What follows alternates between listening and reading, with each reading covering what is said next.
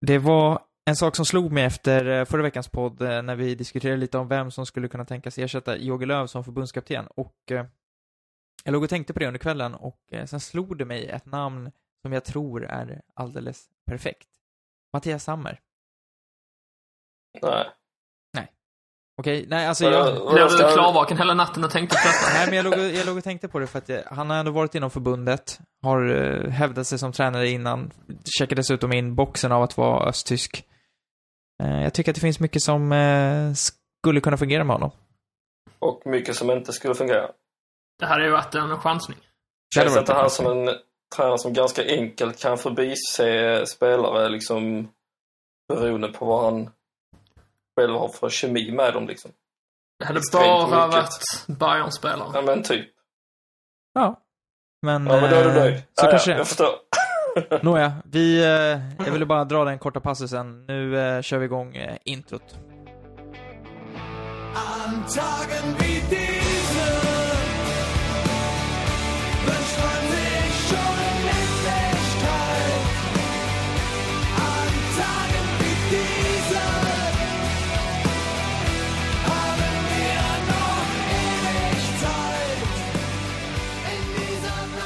Som ni hörde så var det ett eh, nytt intro. Det är ju det är faktiskt du Filip som eh, kom med förslaget. Mm, från den gamla halvsagt-eran. Det, Ja, det är raritet de avsnitten faktiskt. Ja, det är det. Det finns någonstans där ute. De Totenhausen var det där i alla fall med Eine Tage wie diese. Eh, Det kanske inte ens heter så, men eh, det är Jo. det de sjunger. I alla fall. Men eh, riktigt bra låt får man ändå säga. Bästa tyska låten någonsin. Fortuna Düsseldorf har väl en som, eh, som inmarschlåt också tror jag. Det kan jag tänka mig. Jag vet eh, att eh, artisten där, eh, eller sångaren i bandet, han var ju och besökte Klopp i Liverpool i en lång intervju för Elf Freunde rätt nyligen. Väldigt, väldigt fotbollsintresserad i själva bandet. Och Klopp skulle kunna vara en i bandet. Faktiskt. Ja, det skulle han verkligen kunna vara faktiskt. Han skulle passa in. Ni får googla bandet om ni vill se hur de ser ut. Ja, och jag tror att den här intervjun nu kan finnas upp på webben, men i vilket fall så är det en rätt läsvärd intervju och, eh, som Andreas säger, det, kän- det, känslan är att de känner varandra sedan tidigare. Det skulle inte förvåna mig om Klopp har eh, stått, Stått längst fram. Ja. ah, någon gång och lyssnat och sjungit med. Det, det känns verkligen som hans typ av eh, band faktiskt. I sin hoppas- Dortmund-tröja. ja, och hoppat ut på scenen och sen gjort stage dive. Det kan jag tänka mig. Mm. Så att glasögonen gick sönder. Så tror jag. Nu skenar fantasin iväg här. Ja, det gör den. En eh, fantasi som inte kommer skena iväg särskilt mycket på ett tag, det är Dieter Häckings. För att eh, han behöver inte tänka så mycket på att jobba framöver. För att eh, precis innan vi började spela in det här på måndagskvällen så kom ju beskedet att eh, Dieter Häcking får lämna jobbet som tränare för Wolfsburg. Och jag tycker inte att det är särskilt överraskande, men eh, vad tycker ni, mina herrar? Mm, Nej, jag är inte överraskad, absolut inte. Eh, Det var ju snarare väntat, ska jag säga, med tanke på de resultaten och förlusten här mot, mot Leipzig är ju eh, inte att räkna med liksom. Även om Leipzig har visat sig riktigt bra så här inledningsvis så... Ja, vad ligger de? 14 plats och typ en seger på de sju första matcherna. Så att, Jag tror de har tagit sex poäng på de inledande sju matcherna eller något sånt där. Och, och gjort fyra mål, ska jag säga. fyra mål och då har man ändå värvat in Mario Gomez. Som någonstans eh, har blivit den där eh, Niklas Bentner som jag pratade om. Det är bara Hamburg som har varit sämre på den fronten. I målskyttet. Japp. Ja, det är starkt. Verkligen. Det, ska vara bäst på någonting. Ja, och eh, då får man ändå säga att det är ju inte förvånande att Hamburg ligger efter Wolfsburg, för att resurserna i Hamburg anfallsmässigt eh, känns ju lite sämre än i, i Wolfsburg, i mitt tycke. Men eh, varför, var- det är så här, jag antar att ni båda tycker att det är rätt beslut, men tycker ni att beslutet kommer för tidigt eller för sent för, eller det, ni tycker ju såklart inte att det kom för tidigt om ni tycker att det är rätt beslut, men kommer det för sent? För att jag menar, det var ju en, vi såg redan förra säsongen att Wolfsburg hade rätt stora problem, inte minst med allt som skedde med att De Bruyne och eh, Perisic lämnade rätt sent in på, på sommartransferfönstret och sådär. Och att Wolfsburg inte lyckades rädda upp det där. Filip, eh, liksom, hur känner du? Är det, borde det här ha kommit tidigare, det här beslutet? Ja, men raset har ju kommit väldigt fort. Det var väl ingen som var beredd på det förra säsongen. Det skulle bli som fiaskosäsong. Sen har man startat upp minst lika svagt den här säsongen. Så som sagt, det var väl rätt att han fick gå, men, eh, men samtidigt så jag undrar vem det är som ska ta över nu. För jag är inte så säker på att det är någon tillgänglig tränare som kan göra det mycket bättre Sa jag ett namn innan? Felix Magath. Nej, nej inte Felix I Magath. eh, vår chatt så eh, kastade du väl ut eh, Bruno Bruno Labbadia? Labbadia. Ja. Ja, men då får vi vänta tills de uh, ligger riktigt pyrt i tabellen. Nu är de ändå på säker mark. Men, eh, ja det är sant. Men vem, eh, tr- vem tror du skulle kunna tänkas vara intressant för, dels så här, vem tror du faktiskt att de kollar på och vem skulle du själv vilja se som tränare i Wolfsburg? Vet ni vad? Det skulle inte förvåna mig ett dugg ifall Louise van Gaal hamnar där. Det känns ju väldigt... Uh, det känns passande på något sätt. Och sen så värvar han över Depay i uh, vinter. Eller lånar in honom. Det tror jag kommer hända och det tror jag så att man kommer sikta på. Annars är det ju typ Brighton Reiter som är det hetaste alternativet och frågan är hur het han är för Wolfsburg. Så nej, jag tror faktiskt att det blir van Gaal som hamnar där. Jag fattar inte varför de skulle satsa på Brighton Reiter faktiskt. Det har varit väldigt... Ja, men det är ju typ det enda alternativet, till, alltså tyska tränare som finns. Man får, ju, man får ju säga att Wolfsburg och Schalke är ju ändå ganska lika som klubbar och, och i spelarmaterial. eh, I alla fall om man ser till vad Schalke hade förra säsongen. Eh, Men gjorde, ju- gjorde det Brighton Reiters dåligt i Schalke då? Ja, tillräckligt dåligt för att inte vara kvar i alla fall. Jo, Ja, fast... så. Ja, fast berodde det verkligen på liksom... Ja, Om man ser så här långt den här säsongen så nej. Ja, men det är ju klart att det är bara hans fel. Men sen så här som så här, var vill Wolfsburg komma? Vill man bli ett topplag igen då? Jag tror inte att Brighton Reiter är rätt namn att satsa på. Vill man däremot bli ett mittenlag som kan hålla sig där, i- alltså vara stabila där en längre tid, då är ju Brighton Reiter helt rätt namn att köra ja, fast du pratar ju också ofta om skev eh, självbild, eh, Filip. Jag tror att Wolfsburg också har lite skev självbild ibland. Alltså, Men de har väl nog inte riktigt hunnit acceptera att de inte är det här topplaget längre. de har ju så jävla mycket pengar. Men de har ju för dålig publik och alldeles för, för dåliga resultat liksom. Eh, Jag tror att de behöver en stabilare eh, tränare. Jag tror att eh, det, problemet Wolfsburg har haft också är att de har haft både tränare och sportchef som är lite för glada i sina egna beslut liksom. Eh, inte tillräckligt lyhörda för, för att lösa det liksom. Eh, Mm. Men jag tänker ju, med tanke på att man har Klaus Alf som sportchef, skulle eventuellt Thomas Schaff kunna dyka upp? De jobbade även liksom ihop i, i Bremen i väldigt många år. Alltså jag förstår att du ser sammankopplingen men efter hans säsong, eller hans eh, session i Hannover så vore det ju helt sjukt, rent ut sagt, om de uh, tog in honom när de ligger så pyrt till dessutom. Så det tror jag inte kommer hända. Jag tror på van Gaal som sagt och uh, annars är det Felix Magath, vi pratade om honom förra veckan. Om inte Hamburg hinner före så kan Wolfsburg knipa honom. Vias Boas. Ja, fast... Jag sa Ja, som det, så här, alltså, jag tror inte på de där lösningarna alltså. Jag tänker att det bara Nej. blir fiasko alltså. Om inte Hamburg tog honom nu så tror jag inte att Wolfsburg kommer ta honom heller. Med tanke på att han då är kompis med Bergstoffer i Hamburg. Men. Mirko Slomka kommer som Ja, bud men- på posten, tror jag. Visst är känslan, och det är väl lite det vi fumlar efter, att det, det finns inte riktigt några bra alternativ egentligen att ta av alls på marknaden. Oavsett, det, det handlar liksom inte, det spelar ingen roll att det är just Wolfsburg, utan det, det är bara att just nu så känns det som att det, det finns inte Inte- så många intressanta namn. Inte så här mitt under säsongen liksom. Eh, Nej, men det är precis i början också. ja, okej, det är inte mitten på säsongen, det börjar på säsongen. Ja. Så det har inte hunnit så många som har hunnit uh, få sparken än. Ja, men tror ni inte på allvar att van Gaal hade kunnat vara lösningen då? Ja, jag tror inte att han eh, skulle kunna arbeta så bra kanske med en så pass stark sportchef som Alofs ändå är. Känslan att van Gaal är mer åt Magat-hållet och han gärna vill styra och ställa över det mesta. Jag är ganska så säker på att han hamnar där faktiskt. Vad, vad får dig att känna så? För att jag känner att spelarmaterialet hade nu tilltalat honom och jag tror att Wolfsburg hade varit intresserade av att få in honom också. Det är, För att de har nu- pengar. De behöver ju det här, precis som de fick in Gomes, de behöver ju en, ett starkt namn nu som får spelarna att tro på det. Och man är har ändå en bra trupp. Tror du det de gör fel är att de går så jävla mycket på namn? Men vem ska man annars välja? Det är det som är grejen. Nu är det inga heta namn tillgängliga. Ja, men det vore ju intressant om de kunde göra en Köln och hitta en Peter, Peter Stöger-lösning. Alltså, De kanske fortsätter med Valerian Ismail. nej, det tror jag aldrig kommer ske. Den gamle... Han var en extrem talang på, i sina yngre år ju. Äh, Men, mittback. ja, men- var, väl, var med i de franska... Han, sål, Landslaget, han men- sålde väl ändå bort sina chanser när han eh, testade på Nürnberg-jobbet och fick gå rätt snabbt därifrån. Ja. Eh, men alltså... Nej, det, det, det känns som att det, det finns ytterst få namn och någonstans så är det så att Wolfsburg har ju en ambition om att ligga högt upp och där kan jag i och för sig, där kan jag hålla med om att van Gaal skulle, på många sätt passa in för att det, det vittnar ändå om vad de själva vill uppnå.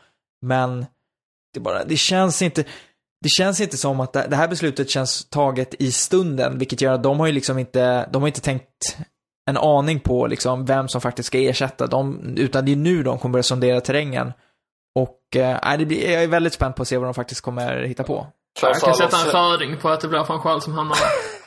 ja. Inga problem. Hej har förstått det. Att Jag vill tror- bara punktera så att alla förstår att jag sitter på kunskap här. Ja, men eh, det är väl fördelen att de har Klaus Allofs är ju att eh, han känns som en eh, sportchef som skulle kunna lösa det här ganska fort också. Eller så blir det att man kör på den här trenden att man behåller interimtränaren. eller så går Allofs in som huvudtränare också. Ja. Nej.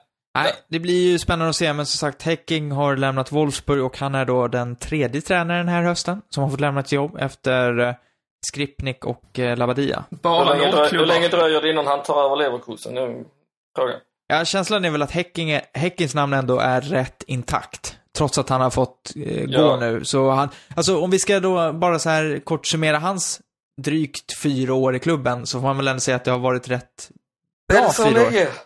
Ja, han klev in eh, Helt sjukt vad tiden i årsskiftet 2012-2013. Faktum är att jag såg, ja, det här är, det är ju rätt kul, för jag såg Nürnberg som han tränade innan, den hösten 2012, mot Wolfsburg i Nürnberg, när Magat var tränare för Wolfsburg.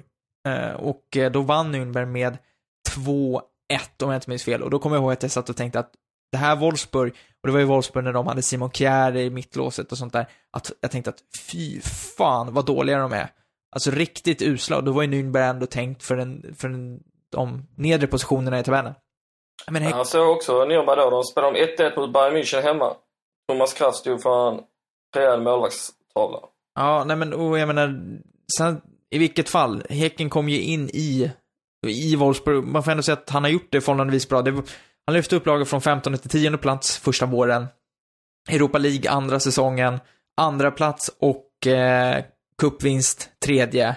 Fjärde blev det ju bara kvartsfinal då, så att säga, i Champions League, åttonde plats i ligan. Och nu fick han gå. Det är ändå ett rätt okej facit över fyra år. Det är rätt okej att ta sig till kvartsfinal i Champions League i fjol också med tanke på, eh, på den vägen de gick fram också. Eh, så att, eh, jag tror definitivt att han kommer komma tillbaka till Bundesliga här under säsongen. Om han nu inte skulle välja att åka utomlands då. Mm. Vad, tror, vad, vad har du att säga om Häckings fyra år, Filip? Mm, nej, men jag tycker också att de har varit bra. Den säsongen de slutade tvåa var ruskigt nära att ta, ta och skaka om Bayern där. Den, den säsongen var ju verkligen suverän. Men eh, sen de andra säsongerna har varit mellanmjölk. Men jag tror också att hans namn står ganska högt upp i ligan och eh, jag hade nog, jag har faktiskt velat se honom i Bremen. Eller vet jag inte om jag hade egentligen, för jag tror han hade gjort det bra där. Men jag tror han hade passat bra där i alla fall. Mm. Det, Ja, det kan ju hända att eh, Bremen har ju faktiskt en... eh, Ja, just det, de har bestämt sig för att gå vidare med Norge. Så de, Ja, annars de måste det- kunna ändra sig. De kanske tog det beslutet en vecka för tidigt då.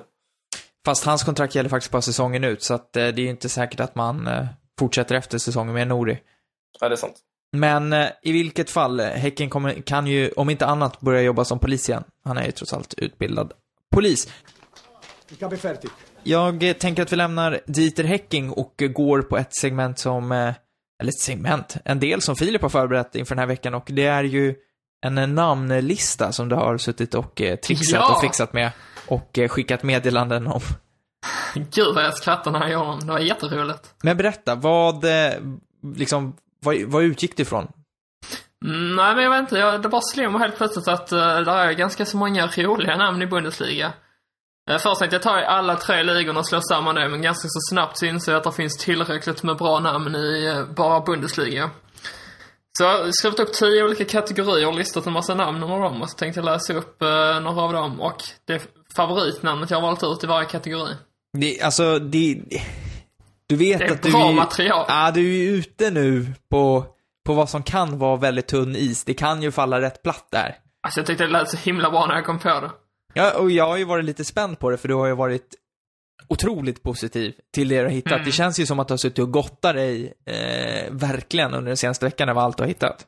När jag vaknade ju lördags klockan sex på morgonen och började med detta. Så Ja. det var lite två timmar. Så att eh, du, du, du minskar ju inte våra förväntningar med, Nej, jag hoppas med det du har, du har byggt upp för det här alltså. Men eh, ska jag lista mina olika kategorier då? Så får ni välja vilken vi ska börja med. Absolut. Eh, vi ska se, vi har då ligans bästa namn.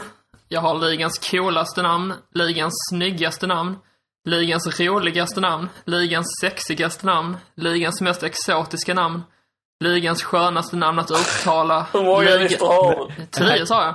Ligans svåraste namn att uttala, ligans var- tråkigaste namn och ligans fulaste namn.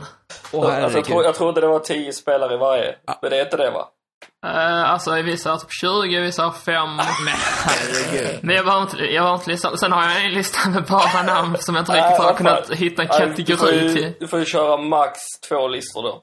Nej, jag ska ta allihop. Men jag ska Men inte... På en gång kan du inte spara några till lite Men senare. jag, kan, jag har ju valt ut en i varje kategori som är den bästa. Ja, men det tycker jag låter bättre. Men Ja, vi kan inte Men jag kan ju ändå bara läsa upp några andra alternativ, hedersvärda alternativ kan till nämna, varje. exakt, du kan få nämna några bubblor på vägen. Men jag, jag skulle vilja höra ligans skönaste namn. Den har jag inte. Inte det? Har ligans coolaste, snyggaste, roligaste, sexigaste. Jo, det hade jag visst det. Nej, ligans skönaste namn att uttala. Ja, det vill jag ha i Ja. så fall. Ja, kör. Okej. Eh, ska vi se vad vi har. Vi har ju en i Mönchengladbach, William Ndenge. Den är ganska bra. Sen har vi Konstantina, Konstantinos Staphylidis. Ja, det, alltså Staffelides, Men på vilket sätt är den skön att uttala? Jag fattar inte det. Jo men det är det ju. Men jag, eh, ettan, sen har jag ju Pierre-Emerick Aubameyang. Det är liksom, det bara flyter på. Men bäst av allt. Hör och häpna nu, det är Jakub Blaszczykowski. Ja. Det är svårare att stava det. Ja men det är skönt att säga. Mm. Som kommentator så vill man ju säga Jakub Blaszczykowski. Kanonlista. Det, det finns ju ingen kommentator i hela världen som säger det namnet, utan alla säger Kuba. Jag vill säga Blaszczykowski. Kuba Blaszczykowski säger man ju Du som gör såna här eh, highlights och sånt, du borde börja säga Jakub Blaszczykowski. Ja, han eh, har ju dock inte varit delaktig i så mycket just för att Wolfsburg inte gjort så mycket mål. Uttal, alltså grejen är att det är sån... Det där L där tror jag det är en sånt L med ett streck i och det ska typ uttalas OA. Så det blir typ Boasukowski på polska tror jag. Ja, ja, ja. Så att, släpp- eh, det var fel. lämnar vi det. Men kan, vi få, vidare. kan vi få de roligaste Filip? Roligaste... ja, den är ju... Den är ju Jag bra. får, jag får ju fan vara roligt alltså. Ja, nu är det alltså som sagt. Ja. Ja, Alltså, ni kan inte redan vilja steka detta. Alltså, Andreas favoritnamn, det är Juho Park. Ja, det, det, ja, det är ju Ja. roligt. Det är ju faktiskt roligt på det är riktigt. inte så ofta jag får, får nyttja den. eh, Nej. eh, Gaetan Bussman är också ganska kul. Bussman. Ja, vi fattar. Ja. Eh, Fabian Lustenberger är också ganska kul. Eh, sen har vi Nico Rinderknäckt. Och alltså Rinder, det är ju typ såhär nötkött. Så han heter Ja. alltså Nico Rinderknäckt. Men det roligaste av allt, hör och häpna, det är Benjamin Gurka. Vem heter det? Vad, spelar Det är den samma som ett O, men man sa det på skånska, Benjamin Gorka, så det låter som att säga gurka då. Eh, Så det är det roligaste. Fan vad kul det är. Ja, okej. Finns Laszlo Kleinheisler med på någon lista eller? Vem? Laszlo Kleinheiser. I Darmstadt. Utlånad från Bremen. Ungrare. Någonstans är han säkert. Men okej, då har vi, Men Ja. vad fan. vi har dragit av två listor och eh, då, då vill, det känns som ett succé. Ja, det, det känns verkligen så. Alltså när jag läste den här Benjamin Gorka, det kan jag inte, alltså jag skrattar för mig själv och det händer inte ofta, men jag gjorde verkligen det. Eh, vi har väl lite annorlunda humor, kan Ja, man men, ligan, ja, men den ena är ju, är ju Men halvjättebra. eh, dra ja. en till lista då. Vad har, vi, vad har du mer att bjuda på? Eh, ja, men vi har ju ligans snyggaste namn. Den är Ja. inte så lätt. Vi har, det Nej, alltså grejen är så här. Jag vill ju höra, vad, vad, när du tänker snyggaste namn, liksom, jag vill ju höra motiveringen till hur du Ja liksom... men då tänker man ju typ såhär James Bond, liksom. Det, det skulle kunna passa till James Bond ungefär. Man tänker inte så mycket våra egna namn. Vi kanske inte står på den listan liksom. Maximilian Filip i, uh, i Freiburg är fint. Är det, är, det, är det med på den listan? Jag är med på listan. Maximilian Max- Filip, okej. Vad har vi? Ja, Lukas Klosterman är så bra. Fabian Frey är bra. Men jag har ändå valt uh, Mikael Hector. Det låter som att han skulle kunna vara James Michael Bond. Hector? Ja. Men varför väljer du honom före Jonas Hector då? För att Mikael heter coolare än Jonas. Ja. Nej. Men eh, okej. ja. Det här håller måttet. Tystnad. Ja, det var... Ja, det var Okej, det är så, ligans tråkigaste namn. Ni kan väl komma med era egna förslag också? Vem tror ni är ligans tråkigaste namn? Ni får tänka efter fem sekunder. Clemens Fritz. Nej. Sven Müller. Ja, okej. Ja, det är ju någon keeper i Köln va? Ja, reservmålvakt där. Det är väl för fan den är, tråkigt. den är ju ändå bra att jag tar alltså. Faktiskt. Eh, Tack. Julian Korb är inte heller bra. Allan i Hertha Berlin, det är ett bra namn, men fan vad tråkigt det är. Nej, Allan tycker jag, det är ett coolt namn. Allan Sosa Nej, eller... Nej, han heter ju, han heter ju Allan. Det är ju coolt. Ja, ja. Nu släpper vi det. Ligans mest exotiska namn då? Clemens Fritz. Kyriakos Papadopoulos är bra. Abdul Rahman Baba är bra. Eh, Jean-Philippe Guabamin, eller vad han heter i uh, Mainz är bra. Och Pablo de Don, Blasis är Don bra. Juan Ji måste ju vara med där. Och Pablo- Babadia är bra. Men det, ettan är ju Sambo Jetabaré i Bremen. Det är bra. Jag skulle vilja säga att eh, det här också, några av de här namnen tangerar på listan över sådana här som är sköna att uttala.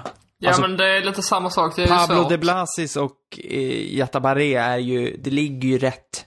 Det är Liksom, lite samma som ligans sexigaste namn. Det är, ju- det är, ju så här, det är de flesta lite exotiska. Danny da Costa till exempel. Jag tänker så att de här hade kunnat vara sån namn på manliga strippor. Jag Ja, menar Valentin Stocker. Det kan man ju säga, någon sån strippa i någon förort till Los Angeles som heter. ja. Ja, jag, jag ser det. Vincenzo Griffo. Ja. Men ettan där är ju Marco Terrasinho. Alltså detta, detta är en succé känner jag. Ja, jag, jag känner det också. Vad har vi mer för eh, listor? Ligans coolaste namn, det måste ni ändå kunna ta. Ligans coolaste namn. Där har jag Bob, flest Bobby namn. Wood. Ja, det är sant. Eh, där, den hade ju kunnat vara med på förra listan också. Men, eh, vad, Aaron Hunt vilket, vilket, eh, vilket lag rör vi oss kring? Jag hade ju rätt. Han sa ju Bobby Wood. Var det det coolaste? Det är det ju. Marco Fabiani är så coolt. Bastian Oshipka är coolt. Xabi Alonso. Nej. Niklas Stark är bra. Ja, det är jättekul. Sidney Samers. Alltså, Sidney Sam köper jag. jag Ja, känner de mig pressad här. Ligans fulaste namn då? Julian Brandt. Han är inte med. Fulaste namn? Tänk målvakt. Manuel Neuer? Nej, jag ingen Nej, det är väl inte fult? Nej, Roman men Bürki. Nej. Nej, det är men- inte heller så vackert. fult René. René Adler. Det betyder ju örn. Ja, men det, det behöver inte vara vackert för det. Det är inte Det är för att han ser det deprimerad ut, men inte är hans namn fult. Nej, det, det, Um. jag kan inte komma på det. Jonas Lössel. Ja, det är faktiskt inte särskilt Han är ju bra. dansk. Men- Henrik Bunnman är inte heller fint. Och Niklas Lomb är inte heller fint. Nej. Nej, jag håller med. Och Josef Pulsen, jävla korv. Liam Fish, alltså det är ju helt Ja, ju- bisarrt. Ja, jag förstår att du hade kul när du gjorde detta. Ja, hur kul som helst hade jag. Uh, ska vi säga här, ligans svåraste namn att uttala då? Blasjukovskij. Nej, det är jättelätt. Piszek. Nej, det är så jättelätt ju. Nej, men Det är svårt att stava jo, till, jag men vet, det jag är... vet. Det är han här tjommen i Freiburg, han långhåriga. Nej. Junchu, eller vad fan han heter. ja, han- han, faktiskt väldigt svårt. Jag hade väldigt svårt att uttala det. Ja, han är faktiskt med också som ett alternativ, men det är inte han. Svår, ja, vilket lag kretsar vi kring nu Den tror jag ändå att lär man sen en gång så är den ganska lätt så Vilket lag är vi då? Augsburg. J. Ja, han Ah, heter faktiskt att han börjar på J, men jag vet att menar spelaren J. Men, det var inte eh, Dongwon J. Vänta. Nej. J. Jeffrey. Jag kan Jeffrey, ja just det. Och sen så är det Khoshelaha. G-O-U-W-E-L-E-E-U-W. Just det. Uttalas ju inte alls som det man tänker att det ska uttalas, för att holländskan är så annorlunda. Det- Jag fick eh, lära mig, eller fick lära mig, men jag såg något program där de uttalade namnet och det, det, det uttalas verkligen inte som man tror att det ska uttala sig. Det gör det, ja. I alla fall, ligans bästa namn då. Ja, med bästa så menar jag så här, alltså det är, det är ett klockrent namn. Passar det till liksom spelaren, spelstilen, utseendet, Nej, eller är det bara... det var Men det är namnet. René Adler då? Nej, nej, nej, nej, nej, nej, nej. Timo Horn. Det här är ju alltså Kristoffer Kviborg bästa namn. Alltså, Oh. Inte Jan... Ja, Jan-Ingvar Kalsenbrack. ja det är helt riktigt.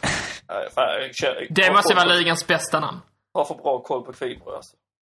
Ja. Jag vet, Ja, men jag vet inte om han tycker det, men eh, det känns ju som att han Det känns som att han tycker det. Det skulle kunna vara så faktiskt. Ja, ja. Ni kan i alla fall rösta om ni tycker det är roligt, alla lyssnar. Ni swishar mig 100 spänn, ja eller nej, kan ni skriva meddelandet. Så, så får vi se om det är kul eller inte. Pengarna går till goda ändamål, det vill säga någonting som jag tycker är roligt. Ja, det, det här var ju ett... eh, Nästa vecka kör vi Zweite. Ja. Ja, jag vet ju inte hur jag ska ta det här vidare faktiskt, men Jag ja, tyckte det var skitkul. Det var en bra idé i alla fall. det var en bra idé. Vilka visioner jag hade när jag gjorde detta. Ja, du har ju jobbat stenhårt för det, så att... Ja, jag har bara läst igenom alla lags namn. All heder. Det föll ungefär lika plats som min tanke om Mattias som förbundskapten. Alltså jag är Ja, jag tyckte det var bra jobbat Filip. Ja, men det är bra Tack. jobbat, absolut. Man... eh, Det, man får ändå säga att du har lagt tid på detta. Det, det, är kanske lite, det är kanske lite sorgligt att jag har gjort det alltså. Eh, Någonstans är det ändå lite tragiskt. Att jag vaknar klockan sex en lördag och gör detta. Ja. man Det kan... var ju inte att jag satt uh, klockan alltså, men... Uh, det, det, då hade det varit viktigt. Il capo è fertig. Ja, i alla fall. Har spelat fotboll också i veckan. Det har spelats fotboll i eh, veckan och eh, vi, eh, vi bjuder in eh, Andreas till eh, lite snack om eh, Dortmund för att eh, jag vet inte vad du är mest upprörd Jag över, tycker att han har Andreas. pratat lite väl mycket nu på senare tid. Eh, Men jag skulle tro att Emery Moores utvisning eh, ligger högt upp eh, på listan över saker du retades upp mot när Dortmund eh, fick 1-1 mot Hertha Berlin.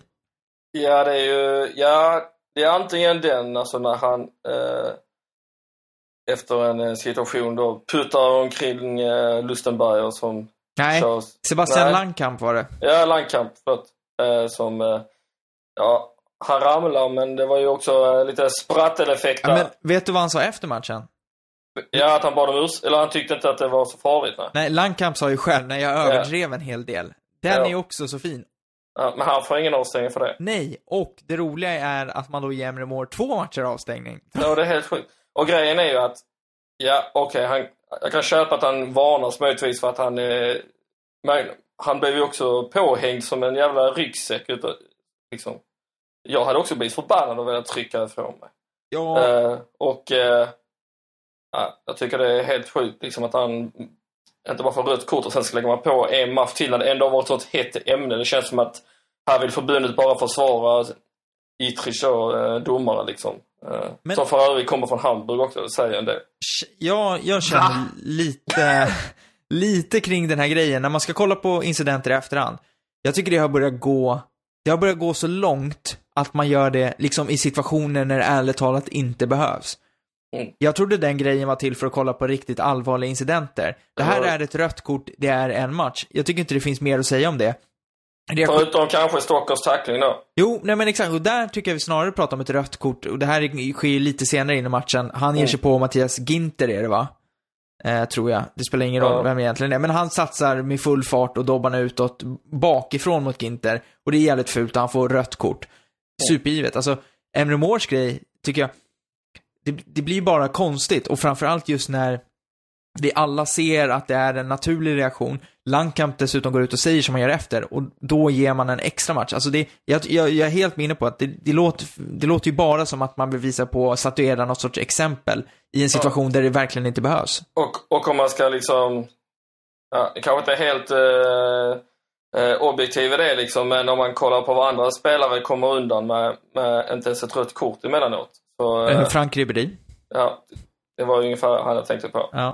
Eh, så, så blir det, ja, känns som ett eh, sjukt märkligt eh, matchavsnitt. Så nu missar Moore eh, även, förutom då bortamatch mot Ingolstadt då, så där han förm- förmodligen hade varit aktuell för spel så missar han även derby mot Schalke där han förmodligen inte hade varit aktuell för spel. Men Dortmund har ju extrema eh, skadebekymmer. Jag tror det var fem, fyra eller fem ordinarie spelare från, från start mot eh, Hertha. Man har en backlinje med Mikael Merino som gjorde debut. Han som eh, gnällde en del för att han eh, varken fick speltid eller dessutom att han, som du sa, han fick spela mittback istället för mittfältare. Jag har sett honom som mittfältare, det var ju så han kom till Dortmund, men han har förvandlats och man kan ju inte säga att han rosade marknaden i, i den här matchen heller.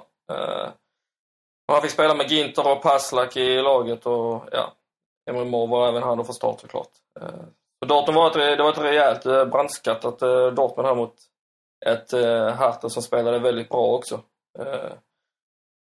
Det var rejäla sågningar mot Dortmund och den här matchen från Eurosport-kommentatorernas del då, men utan att säga några namn så, så tyckte jag att det var väldigt hårt mot ett lag där som absolut inte är samspelt och där många spelar på ovana positioner. Och sett till hur eh, startelvorna såg ut så är jag väldigt nöjd med att Aubameyang till slut kunde kvittera den här matchen trots sin missade straff. Jag eh, måste bara fråga, eh, för att du eh, pratar om spelare som har skadats sådär. Det är en spelare som i, i Dortmundväg har försvunnit under, under Torsjös styrelse och styre. Och det är ju Nouri Shine. Var är Nouri Sahin och vad tror du om hans fortsatta framtid i Dortmund? Ja, han satt ju på bänken i, eh, i här nu eh, senast och eh, det Tuchel har sagt är att det är hård konkurrens om platserna och framförallt i, på Shines position då. Det är ju inte riktigt så att fansen har riktigt köpt den för Shine han är ju en extremt omtyckt spelare i Dortmund och har ju varit här sedan han var väldigt ung. När han var 16-17 år till och med eh, på A-lagsnivå då. Och eh, men det är ungefär det som är sagt liksom. Det är inte att han har varit skadad eh, nu på senare tid eller sådär utan man väntar på att han ska få chansen att visa upp sig. Möjligt att han får det här nu i, i Champions League-mötet mot Sporting eller mot Ingolstadt då på lördag. För min känsla är ju att det borde vara en spelare som passar Tuchels liksom spelfilosofi rätt bra. Han är ändå tekniskt rätt skicklig, Shine och visst, han kanske inte har de fysiska fördelarna, men allt annat känns som att han, han borde kunna ta en plats på ett mittfält, inte minst nu när det verkligen har varit problem med skador.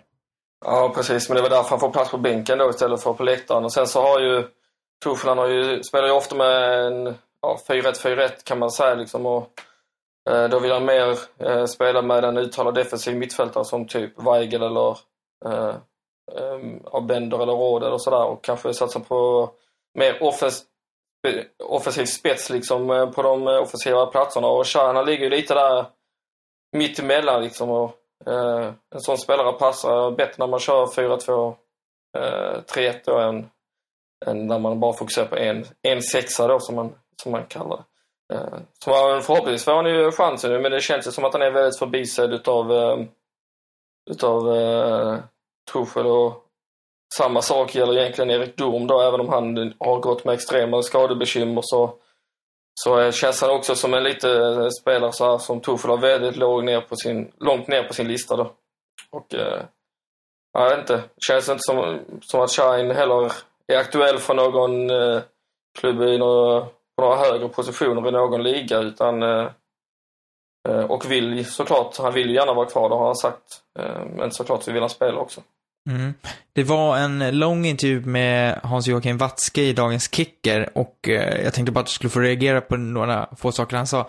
Bland annat så sa han ju att det vore en, en dröm om Mats Hummels skulle vilja komma tillbaka till Dortmund, eller om han skulle komma tillbaka, men att han, Watzke då inte kan se Mkhitaryan komma tillbaka. Hur eh, ser du på de uttalandena? Skulle du vilja se någon av Hummels eller Mkhitaryan tillbaka, eller båda till och med? kan ju vara tillbaka Götze så kan man ju inte säga nej till att man var tillbaka Mats Hummels. Eh, så, eh, så det, det får jag väl... Jag är ju medveten om att det kan hända också. Men det är såklart det är svårt att säga att Mats Hummels ska avsluta sin karriär någon annanstans än i Bayern München även om det är många år kvar på den. Men han är fortfarande en av världens bästa mittbackar liksom. Det är klart att Hummels skulle få starkt Dortmund och han skötte ju också sin sorti på ett betydligt vackrare sätt än vad Götze gjorde. Eh, Mkhitaryan, absolut att jag skulle vilja se honom i Dortmund igen. Eh, det är lite, det går ju en liten eh, Free Kagawa spin-off eh, på Twitter ju, som är Free Mickey istället då. Att han ska komma loss från United och komma tillbaka till Dortmund. Jag tycker ju att Mkhitaryan, så bra som han var förra säsongen, eh, har han aldrig varit tidigare. Eh, och han tillförde extremt mycket. Och det verkade som att det var lite det Watzke kritiserade, att när han äntligen hade hittat sig till rätt så gick han vidare och att det var därför som han inte så... Ja, men vad fan, säg nej till pengarna då och tvinga kvar honom. Man skulle nog eh, lyckas ändå liksom. Eh, det är klart att, klart att man vill röra på sig efter andra. Om man ska man vara ärlig så är det inte så att Mkhitaryan har tagit som hand som någon... Eh, eh, säga, klubben har inte alltid varit jättesnäll mot honom heller. Eh, kanske inte så mycket. Tuchel har visserligen sett det bästa ur honom. Han hade det rätt tufft under Klopp eh, många gånger. Eh, så att, ja, eh, jag vet inte. Jag tycker, tycker inte man kan lasta mycket heller för att han eh, väljer att gå. Eh, han har inte heller varit så pass länge i Dortmund att han har satt sig in i några hjärtan och sådär. Så det är inte så att han, må, någon har något agg mot honom heller. Och tror inte att han flyttade för pengarnas skull heller. Nej, vi eh, lämnar Dortmund och eh, vi går till en klubb som vi inte ägnar sådär jättemycket tid åt i den här podden, eh, Hamburg. Va? Har de spelat match? Ja, Hamburg har ju spelat match eh, och eh, de mötte ju Mönchengladbach i helgen och det blev oväntat nog poäng borta, får man ändå säga, för Gladbach har ju gjort det extremt bra på hemmaplan och Hamburg har ju inte inlett säsongen särskilt bra, men Filip, det var ju en väldigt spännande och fascinerande match på många sätt och vis. Mm. En orättvis match. Tack vare domare Wolfgang Stark. Fast, det var, alltså, de, han dömde alltså, två straffar till Gladbach och visade ut Kleber. Jag tycker att inget av de tre domsluten var eh, riktigt bra. Det är klart de inte var, men de var inte rättfärdigade. Så kan jag väl säga.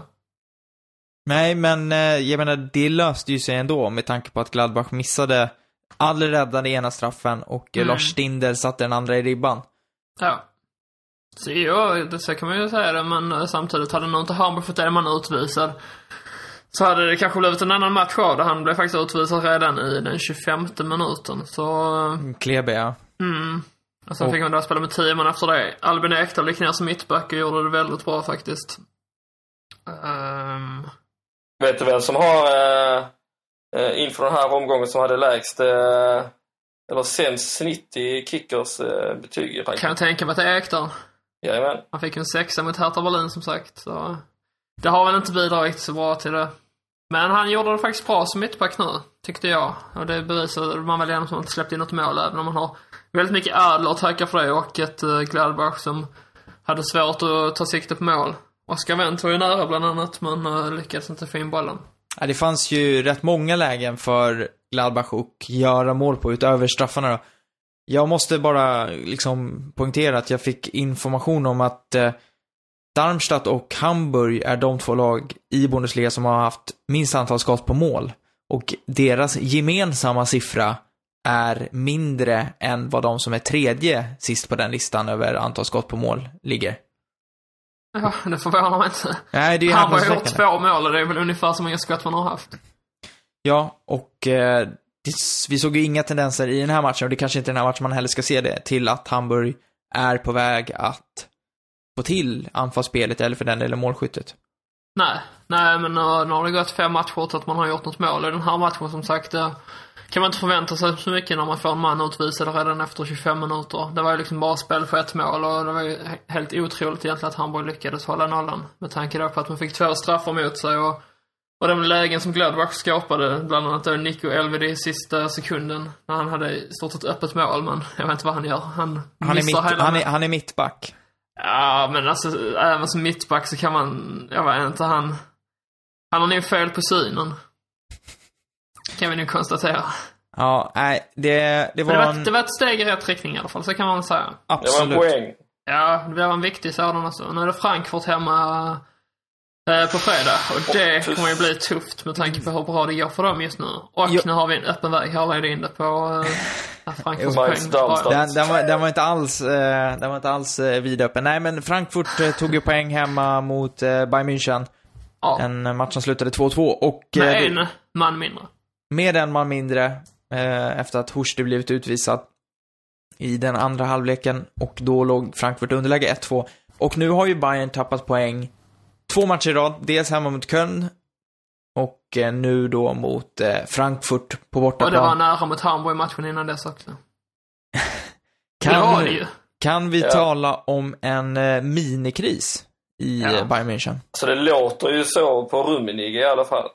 Eh, jag tyckte det var intressant här efter den här matchen när man ena, ena klubben de tar spelledigt och njuter av en poäng medan den andra klubben de eh, beräkna sig över hur dåliga man har varit. Och, eh, Rummenigge sa ju att det var inte bara München han såg och Ancelotti han sa ju att eh, ja, det vore okej om man inte är bra i 10 minuter men att man sover en hel halvlek är förkastligt, ungefär så. Så att eh, med någon kris är det väl inte tal om, vad fan. Filip har ju sagt att säsongen är redan avgjord. Det är den ju. Men det är ju helt sjukt att nu när man tappar poäng två matcher i rad, det är där inget av de andra topplagen som lyckas ta sig ikapp. Som Dortmund nu, de har haft öppen bana. Ja, Torskade de först mot Leverkusen och får bara en poäng mot Hertha. Köln. Ja, men det kan inte räknas som ett topplag i det långa loppet. Nej, varken Leipzig eller Köln kommer vara med där i slutet, det vet vi om. Hertha då? Ja, jag vet inte faktiskt. Men de har ju ändå, de har tagit fyra poäng. Så det är starkt. Men, Ja, men- men- Dortmund hade haft eh, fritt läge nu att komma ikapp. Hade de vunnit sina två senaste matcher så hade de ju lett ligan nu. Dortmund och Bayern München tappar alltid poäng samma helg. Ja, Det verkar inte bättre. Det är faktiskt väldigt ofta så. Av någon förundlig anledning så har det Nu spelar till och med Dortmund före Bayern. Ja, ändå händer det.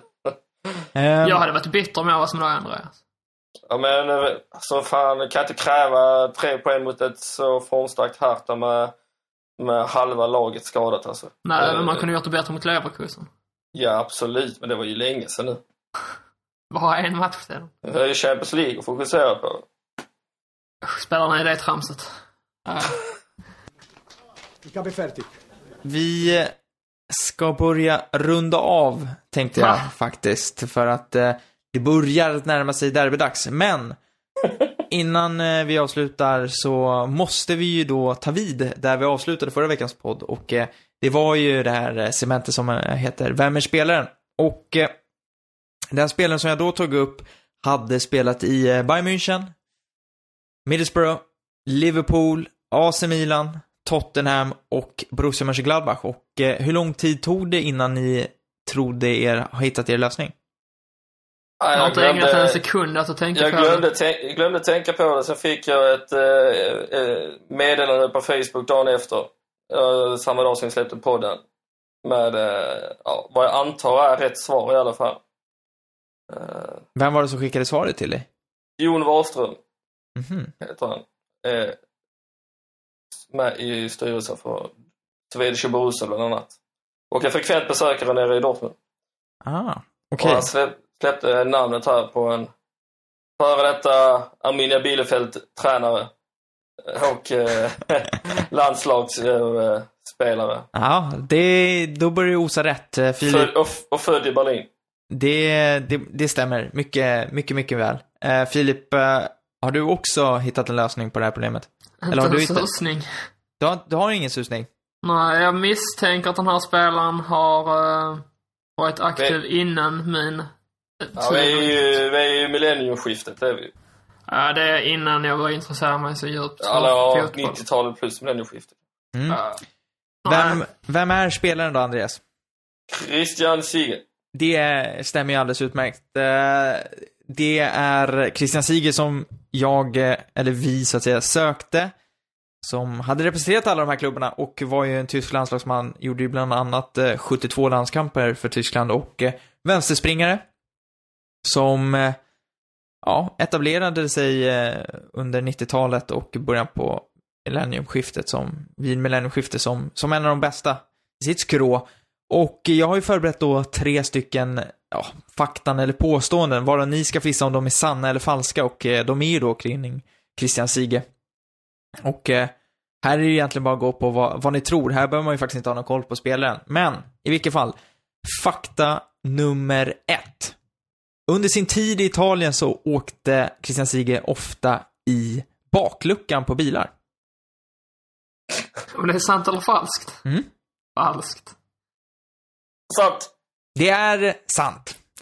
Faktum Alltså, är att... jag, det skulle du aldrig komma på själv. Nej, men det var det jag så kände, men sen samtidigt tänkte jag som fotbollsspelare är det väl fruktansvärt korkat att göra en sån sak. Faktum är att han gjorde det för att undvika att eh, fans skulle se honom, för att eh, efter dåliga resultat i Italien så kastade de gärna stenar mot eh, både person och bilar, vilket gjorde att han ofta eh, höll sig i bakluckan har han berättat, och han var väldigt glad när han en dag kom tillbaka till Tyskland och sa att han slapp de problemen.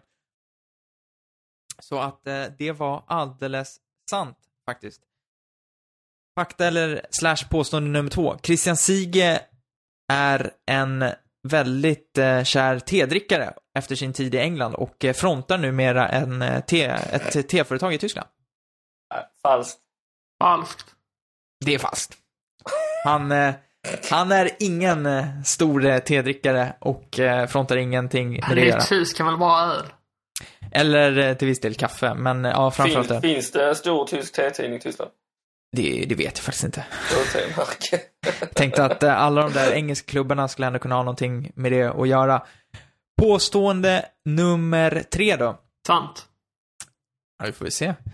I den alldagliga termen för att slå ett felaktigt inlägg i Tyskland kallas för att göra en Christian Sige. Han är ju bara landslagsspelare. Nej, jag tror inte på det. Jag har aldrig hört det i alla fall. Tror jag. Det låter lite bekant alltså. Eh, Bland ihop med säga- Christian Wilhelmsson. Nej, jag säger sant. Det är sant. Nej. Det kallas eh, för att göra en Christian Sige när du slår ett inlägg i, som inte har en adress, så att säga. Ja, jag Eh. tror fan jag har hört det alltså. Och eh, det kallas Christian Sige Gedächtnisplanke. Och eh, det kan man slå på, så att eh, det är faktiskt sant. Och eh, Det gör Dennis Dykman och många Christian Sige. det är, ja, det är rätt kul. Det finns också andra som har en liknande titel, men eh, ja, det, det var faktiskt en av de roligare fakta jag hittade kring Christian Sige. Kan jag e- erkänna att han, han har inte hittat på så mycket under sin karriär som, som var kuriosamässigt att eh, hitta på något på. Jag vet vad han gör nu. Nej, jag är inte helt eh, övertygad om. Jag vet att han var i, på förbundet. Vet du vad han gör just nu? Ja, han tränar Atletico Baleares i spanska tredje ligan. Bra info. Mycket bra info. Ja, det är ändå... Jag, jag borde ha följt upp och kollat eh, hur det går för det här laget, men det, det har jag faktiskt inte gjort. Ja. Deras så- så- klubben blev med häftigt. De slutade nia i fjol. Ja. Intressant. Eh, jag... Deras arena tar 1200 personer. 1250. Ja. Chris- Ligger, på Mal- ligger på Mallorca så han har det nog gött där. Är du sugen på derby nu Filip? Eller Nej, Adam? jag ska först och främst så ska jag ju köra vem, eh, vem är spelaren så att säga till nästa vecka. Och jag sa ju att Christian Sigen var en tvåa av femma. Jag kanske överskattade er förmåga, det var nog svårare än så.